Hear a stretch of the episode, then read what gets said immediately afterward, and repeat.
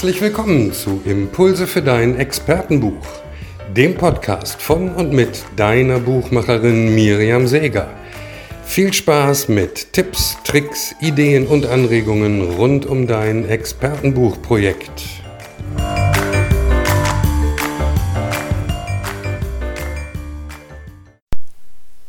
Herzlich willkommen zu einer neuen Folge von Impulse für dein Expertenbuch. Heute geht es um den automatisch schließenden Klodeckel. Ja, du bist richtig bei Impulse für dein Expertenbuch. Ich war gerade eine Woche im Urlaub an der wunderbaren Ostsee. Ich fahre sehr, sehr häufig dahin. Das ist quasi meine zweite Heimat. Und dort gibt es in der Ferienwohnung, in der ich war, einen automatisch schließenden Klodeckel, Toilettendeckel. Den, den runter macht, dann schließt er so ganz sanft und knallt nicht auf. Zu Hause habe ich so einen wahnsinnigen Luxus-Klodeckel nicht. Der knallt ganz einfach runter, wenn man den fallen lässt. Es ist immer sehr witzig, nach einer Woche im Urlaub mit dem automatisch schließenden Klodeckel, wie sehr ich mich da schon dran gewöhnt habe. Und die ersten paar Tage zu Hause macht es immer Knall, wenn ich dann tatsächlich auf Toilette war und ja, den Klodeckel wieder schließen möchte. Das kommt euch jetzt vielleicht alles komisch vor. Und was hat das mit Impulse für dein Expertenbuch zu tun? Aber das erkläre ich gleich.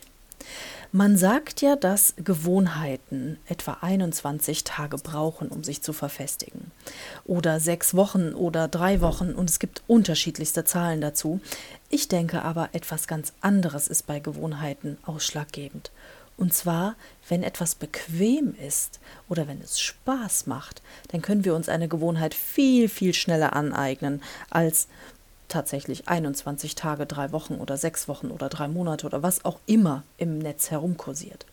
Das ist nicht wissenschaftlich belegt, das weiß ich auch, aber das ist meine persönliche Erfahrung. Und ich denke tatsächlich so, wenn wir an etwas Spaß haben oder wenn es praktisch ist, wenn es uns die Arbeit erleichtert oder wenn wir schnelle Erfolge sehen, dann wird so eine Gewohnheit ganz schnell in unser Leben dazugefügt, wie zum Beispiel bei diesem Toilettendeckel.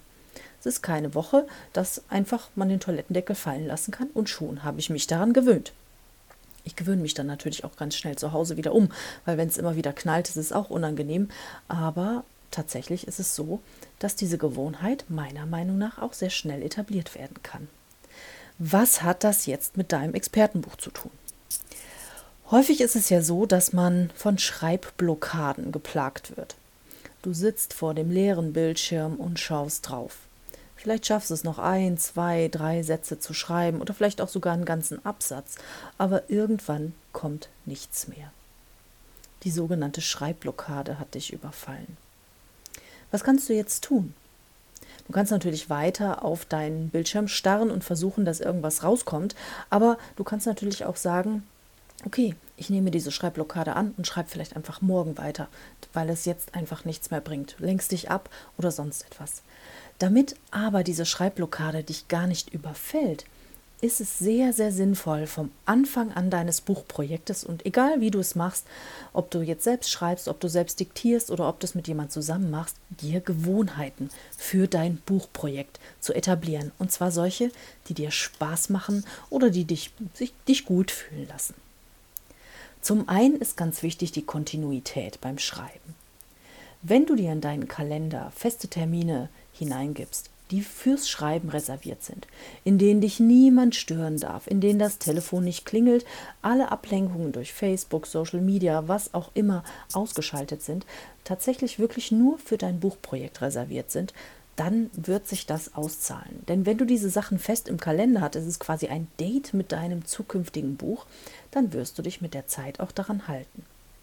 Vielleicht gibt's andere, vielleicht gibt es anfangs noch Dinge, die dir wichtiger erscheinen, aber nach einiger Zeit wirst du dieses Date für dein Buch oder die Zeit für dein Buch wirklich wertschätzen lernen, denn dann kannst du dich nur darauf konzentrieren. Was ist noch wichtig? Die Umgebung, in der du schreibst. Suche dir möglichst einen Platz, an dem du ungestört bist. So mache ich es zumindest. Es gibt natürlich auch Menschen, die können besser in einer anderen Atmosphäre schreiben als im eigenen Büro. Ich schreibe gerne in meinem Büro, ich habe einen wunderschönen Ausblick und denke mir immer, sehr inspirierend, dort habe ich meine Ruhe, ich schließe die Tür und kann dann ganz konzentriert schreiben.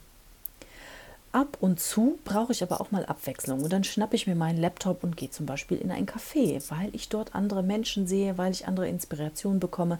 Das geht auch im Moment mit Corona-Zeiten. Man kann ja zum Kaffeetisch gehen und sich dort irgendwo abgetrennt hinsetzen und die Menschen beobachten. Oder du nimmst dir einfach deinen Laptop und setzt dich in die Natur. Jetzt ist es Herbst, wird es ein bisschen schwierig und kalt, aber das ist häufig auch eine gute Inspirationsquelle. Bibliotheken sind auch ein guter ein guter Ort zu schreiben. Denn dort hast du lauter Bücher um dich und kannst vielleicht auch einfach dich mal inspirieren lassen von Buchtiteln oder von Dingen, die du um dich herum wahrnimmst. Auch ein schöner Tipp für Menschen, die zum Beispiel nicht unbedingt Ruhe brauchen, um zu schreiben. Ich brauche tatsächlich Ruhe, um zu schreiben, ich mag es nicht, aber eine inspirierende Musik, die du immer wieder hörst beim Schreiben, kann dich auch in Schreibstimmung versetzen.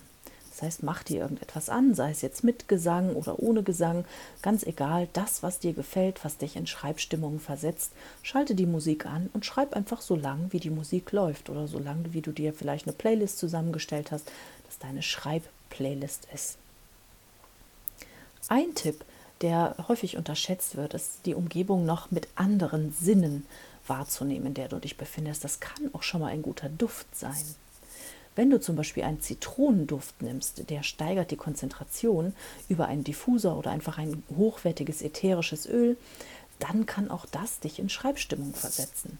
Jedes Mal, wenn du diesen Zitronenduft riechst, denkst du, ach, da war doch noch was, da habe ich doch sonst immer geschrieben und das wird dich auch in Schreibstimmung versetzen. Was auch ganz, ganz wichtig ist und wunderbar funktioniert, sind kleine Belohnungen. Wenn du zum Beispiel sagst, so, wenn ich die ersten drei Kapitel geschrieben habe, dann gönne ich mir ein schönes neues Buch oder ein gutes Essen von meinem Lieblingsitaliener oder vielleicht auch einfach nur ein Vollbad in der Wanne mit ein bisschen Kerzen und schöner Musik, ein Stück Kuchen, ein bisschen Eis oder auch einfach mal eine schreibfreie Woche. Auch das kann gut funktionieren, wenn du jetzt keine Deadline hast. Belohnungen sind wunderbar, weil du freust dich darauf, du denkst, ah ja, wenn ich das jetzt geschafft habe, dann kann ich mir wieder etwas Gutes gönnen. Und wenn es nur ein Waldspaziergang ist, also es gibt ganz, ganz viele Dinge, die du dir gut tun kannst, um eben dein Buchprojekt und in Stimmung für dein Schreiben zu kommen. Schreiben soll keine Qual sein. Schreiben sollte Spaß machen und Schreiben sollte auch immer in einer inspirierenden Umgebung oder inspirierenden Phase passieren. Denn wenn du wirklich auf Teufel komm raus versuchst zu schreiben, dann ist es meistens so, dass entweder das Ergebnis nicht so schön ist oder du einfach ja das Schreiben irgendwann nicht mehr magst und dann wird es ganz ganz schwierig deinen Kopf umzupolen und zu sagen, ja, hm, eigentlich mag ich ja gern schreiben, eigentlich möchte ich mein Buch fertig haben, aber wenn einmal dann negative Erfahrungen gekommen sind, dann ist es natürlich schwierig, die wieder umzupolen in deinem Gehirn. Aber es ist möglich. Viele haben leider aus dem Deutschunterricht von früher noch negative Schreiberfahrungen und viele denken deshalb, sie könnten nicht schreiben. Denn hm, was war denn bei vielen von uns? Wir haben zum Beispiel eine Deutscharbeit geschrieben und haben sie zurückbekommen mit lauter roten, falsch angestrichenen Dingen, obwohl das vielleicht nur die Meinung des Lehrers war oder obwohl vielleicht einfach nicht das in der Erwartung, weil du die Erwartung nicht erfüllt hast, die der Lehrer an dich hatte und an diesen Text.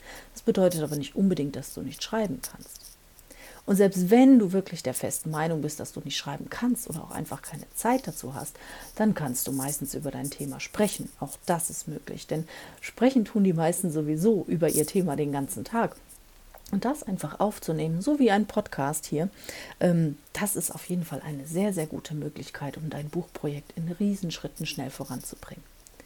Dass du das Gesprochene natürlich nicht eins zu eins verwenden kannst, ist auch klar. Es bedarf einiger Nacharbeit, sogar umfangreicher Nacharbeiten. Aber so hast du zumindest schon mal die Basis für dein Buchprojekt geschaffen. Also, mit Spaß geht es schneller und ich finde, Gewohnheiten können sich sehr, sehr schnell etablieren.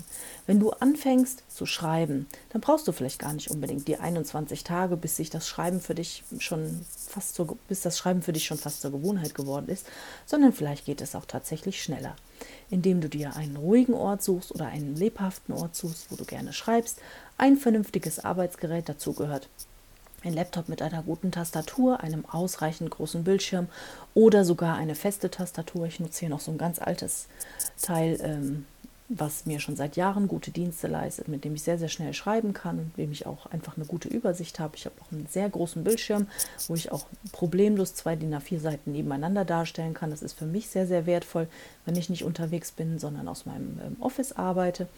Aber das ist, wie gesagt, für jeden selbst so wie er es haben möchte. Ich würde euch immer empfehlen, ähm, ausreichend große Tastatur oder zumindest gute Tastatur bei einem Laptop, denn wenn die so klappert und äh, das macht dann auch irgendwann keinen Spaß. Also gutes Arbeitsmaterial, eine wunderbare Umgebung, still oder etwas lebhafter suchen, dann vielleicht Musik oder vielleicht auch Ruhe.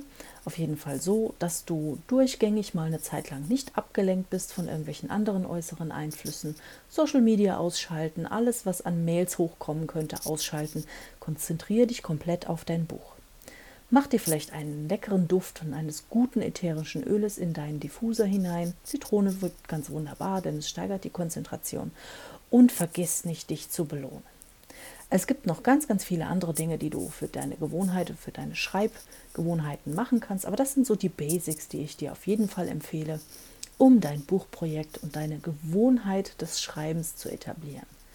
Wenn du dazu noch Fragen hast, dann melde dich gerne unter kontakt.mirjam-säger.de und ich wünsche dir ganz viel Erfolg weiterhin mit deinem Buchprojekt.